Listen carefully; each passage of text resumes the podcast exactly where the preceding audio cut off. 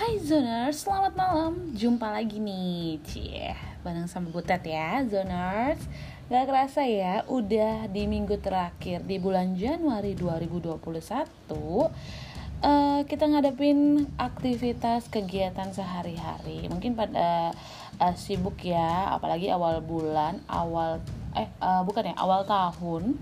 Dan bener sih, awal bulan juga ya Januari pasti banyak banget nih rencana-rencana atau planning yang sudah disiapkan zoners ataupun kegiatan yang sudah dilakukan sama zoners yang bikin zoners tuh kayak tuh uh, ke kelabakan istilahnya. Ya masih bulan Januari masih harus semangat dong ya zoners ya. Tapi jangan lupa ya COVID-19 ini semakin meningkat. Butet selalu nekenin terus untuk zoners semua. Selalu ingetin zoners semua supaya bisa selalu menerapkan 4M untuk menjalani aktivitas zoners. Apa aja tuh? Menjaga jarak. Lalu terus juga uh, menggunakan masker, terus juga mencuci tangan serta ya serta selalu meminum vitamin ataupun suplemen kesehatan yang bisa buat zoners uh, daya tahan tubuhnya tuh kuat gitu loh. Jadi COVID-19 itu bisa terhindar dari tubuh zoners.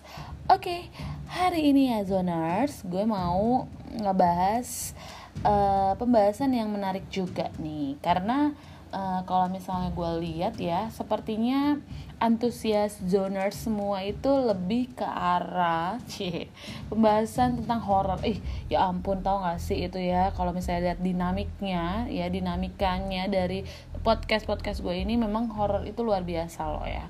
Jadi gue nggak sabar nih untuk ngebahas horor lagi ya. Untungnya gue uh, ngebuat ini juga masih terang ya dunia ya.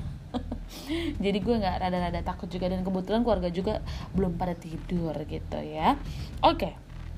nih zoners gue mau ngebahas salah satu uh, pembahasan yang menarik itu tentang film horor di Indonesia yang memang ini recommended terbaik terdabes. Cie kalau anak sekarang bilangnya terdabes ya. Ter the best maksudnya. Tapi nih zoners kalau gue udah kasih tau ini lo jangan nonton sendirian. Gue saranin sih sebenarnya ya. Gue sih kasih tau aja gitu ya. Takutnya ketika lo lagi nonton sendirian gitu kan ada yang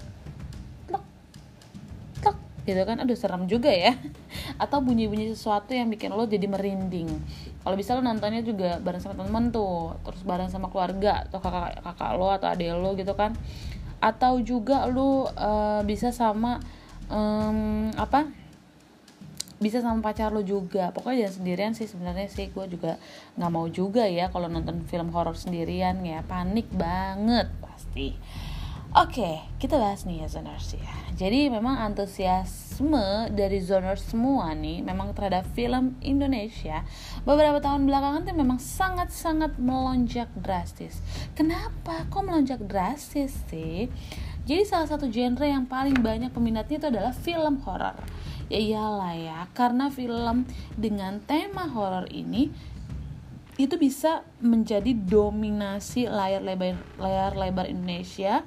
Bahkan ada juga film horor lama yang memang kemudian di remake lagi oleh sutradara Handala tahu lah kalian ya filmnya apa gitu ya. Jadi nih ya salah satu filmnya pertama hmm, siapa yang nggak tahu film Pengabdi Setan?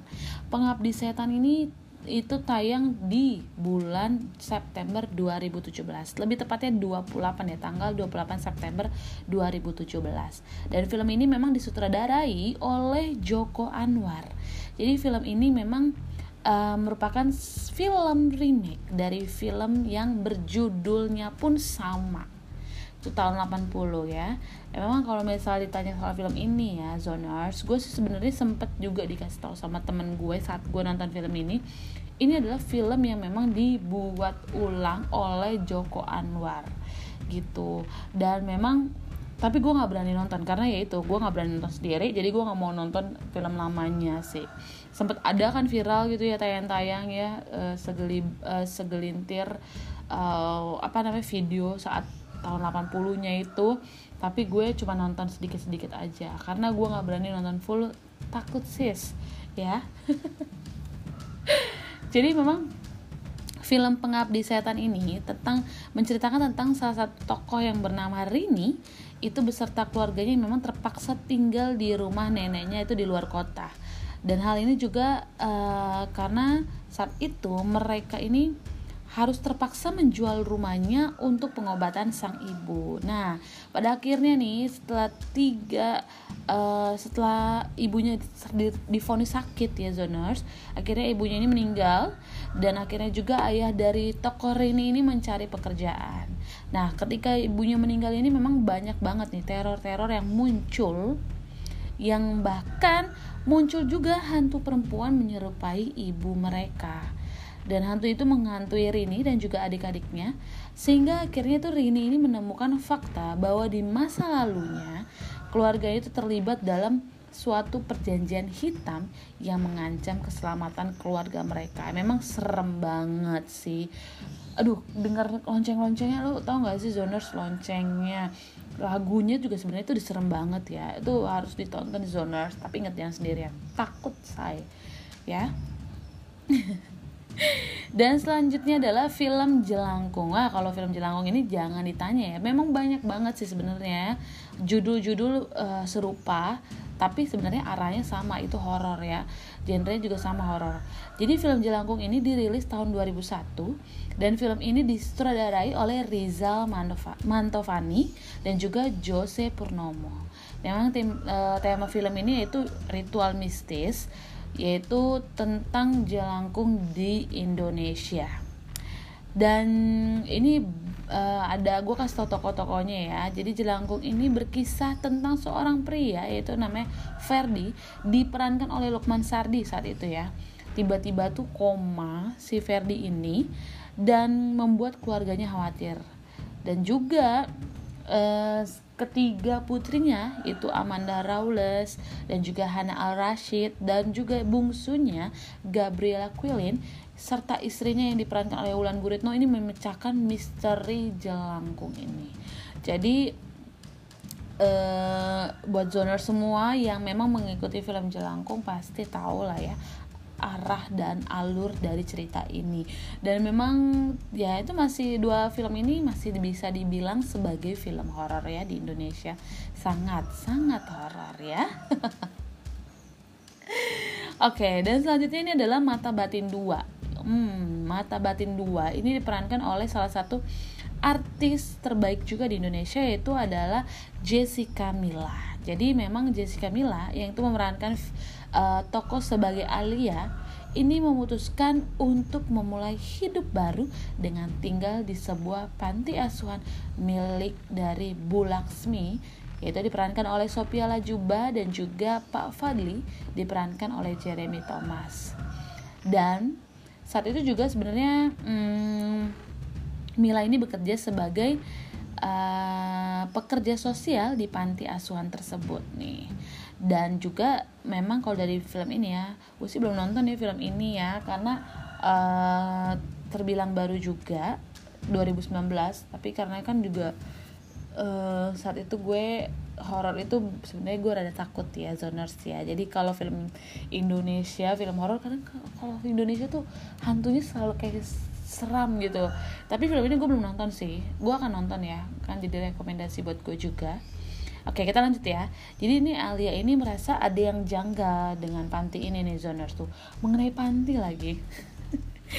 Dan apalagi nih eh, Nadia yang diperankan oleh Nabila Ayu Ini salah seorang anak panti yang juga memiliki mata batin terbuka seperti Alia. Itu bisa ngedengar suara misterius yang minta tolong dari seluruh dinding rumah gitu tuh zoners jadi Alia dan Nadia pun membuka sebuah kamar misterius yang terkunci. Dan akhirnya dia itu bisa uh, mencari tahu tentang uh, panti as panti panti sosial tersebut gitu. Keduanya pun bersama dengan Ibu Windu, paranormal dan pembimbing mata batin menghadapi Dharma dan menyelamatkan panti asuhan itu. Hmm.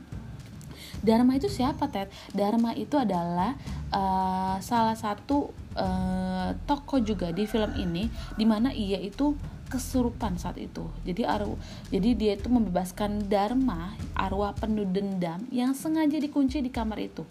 Wow gila serem juga ya ini ya filmnya ya. Dan juga nih ya zoners ini ada film dari uh, tahun 2019 juga yaitu film horor uh, dirilis tahun 2019 tepatnya di bulan Januari.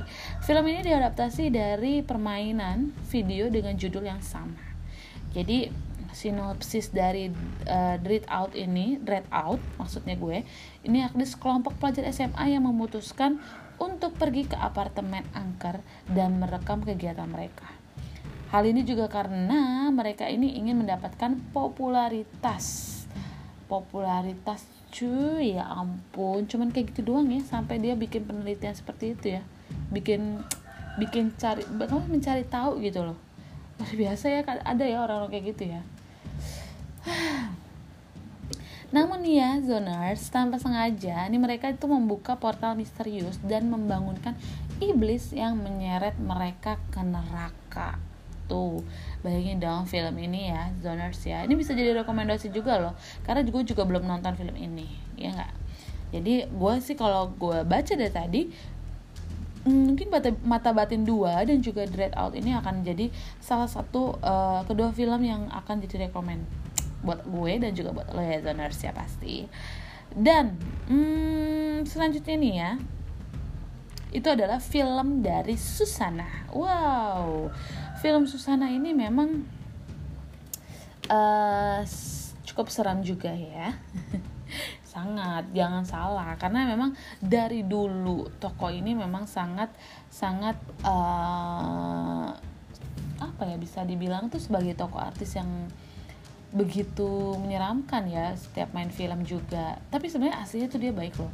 Karena gue juga waktu dia sebelum meninggal pun gue uh, masih kecil ya dan gue sudah mulai mengikuti namanya pertelevisian gitu ya. Maksudnya berita-berita televisi dan dia tuh sebenarnya kalau diwawancarai baik terus juga uh, dia orangnya memang humble juga ya ketika diwawancara dan ya tapi ya dibalik itu semua dia ikut film kayak begini juga rada serem juga ya orang kalau ngelihat ya bun. Jadi ya Susana ini itu um,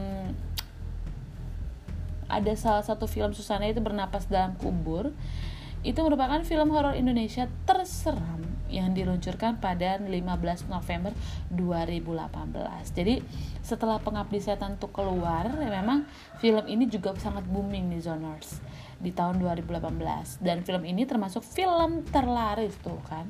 Film terlaris loh di 2018 setelah dari film Dilan 90 dan film ini memang melahirkan kembali sosok legendaris yang dijuluki oleh ratu film nasional yaitu Susana Film yang disutradarai oleh Rocky Soraya dan juga Anggi Umbara ini memang dibintangi oleh Luna Maya, Herjunot Ali, Cliff Sangra, dan juga Teku Rifnu. Banyak banget nih. Uh, terus juga Alex Abad, Asri Welas, dan juga Opi Kumis. Dan film ini memang berkisah tentang keluarga Satria, yaitu pemuda tampan yang diperankan oleh Herjunot Ali, yaitu uh, seorang pria yang rajin ibadah dan juga kaya yang bekerja sebagai manajer di sebuah pabrik. Ia juga tinggal bersama Susana, yaitu yang diperankan oleh Luna Maya, menjadi prima donna di pabrik. Dan akhirnya nih Satria pun menikah dengan Susana dan Susana ini hamil dan juga akhirnya uh, tinggal juga dengan sang suami dan pada saat dia hamil pun sang suami harus meninggalkan dia ke Jepang. Saat suami eh, yaitu Herjunot Ali itu dinas nih zoners, Susana itu harus menghadapi gerombolan penjahat yang tak sengaja membunuhnya. Dia pun bangkit dan membalaskan dendamnya kepada pembunuh tersebut. Hmm, serem banget ya. Dan selanjutnya nih, yaitu termasuk terakhir, film yang memang digandrungi dan juga sangat seram juga, itu adalah film Danur. Danur itu udah keluar Danur 1, 2, 3 ya zoners ya. Tapi nih Danur 3 itu jadi salah satu film horor Indonesia terbaik yaitu uh, Danur 3 Sunya Ruri. Jadi film horor Indonesia terseram berikutnya adalah Danur 3 nih zoners. Jadi film ini dirilis pada tanggal 26 September 2019 yang disutradarai oleh Awi Suryadi. Jadi Danur 3 ini adalah prequel dari Danur dan Danur 2 gitu. Dan memang film ini juga merupakan dari novel Sunyaruri karya Risa Saraswati Zoners. Di mana kalau film ini berkisah tentang Risa yang diperankan oleh Prilly Latukonsina yang mulai merasa bahwa dirinya itu harus memiliki kehidupan normal seperti perempuan lainnya. Nah, jadi itu si Risa ini udah uh, saat itu juga memiliki pacar bernama Dimas yang diperankan oleh Rizky Nazar, yaitu seorang penyiar radio. Dan Risa ini tidak menceritakan kepada Dimas tentang kemampuannya yang bisa melihat hantu. Dan kenyataan memiliki lima sahabat kecil yang juga bukan manusia. Gitu. Dan Risa akhirnya memilih untuk menutup pintu uh, menutup mata batinnya agar bisa hidup normal. Tapi apa yang terjadi ya? Film ini jadi makin serem nih, zoners karena ya iya ya, karena kalau misalnya orang punya uh, punya apa ya, punya seperti itu kayak juga uh, horor banget sih. Ada teman gua nih zoners, dia tuh bisa juga untuk melihat roro halus gitu. Katanya sih kalau awalnya tuh dia katanya takut ya tidur juga nggak berani tapi lama kelamaan ya udah biasa kayak orang lewat doang gitu loh nah mungkin juga um, itu salah satu nggak tahu ya itu sebenarnya dibilang keuntungan kah atau kebetulan atau kekuatan atau apa ya sebenarnya. Cuman ya itu ya zoners ya. Memang uh, punya kekuatan seperti itu bisa ditakutkan juga untuk pribadi kita atau bisa sebuah keuntungan juga buat kita. Nah pokoknya uh, itu dialah ya film horor yang memang mm, sangat-sangat um, dikatakan terbaik ter the best juga dan terfavorit juga di Indonesia dari tahun ke tiap tahun itu bisa jadi rekomendasi juga buat listeners semoga lu bisa menikmati podcast gue untuk uh, hari ini terus saksikin ya terus pantengin podcast gue setiap minggunya akan selalu rilis tema atau topik yang seru akan kita bahas. Sampai ketemu di podcast selanjutnya. Bye.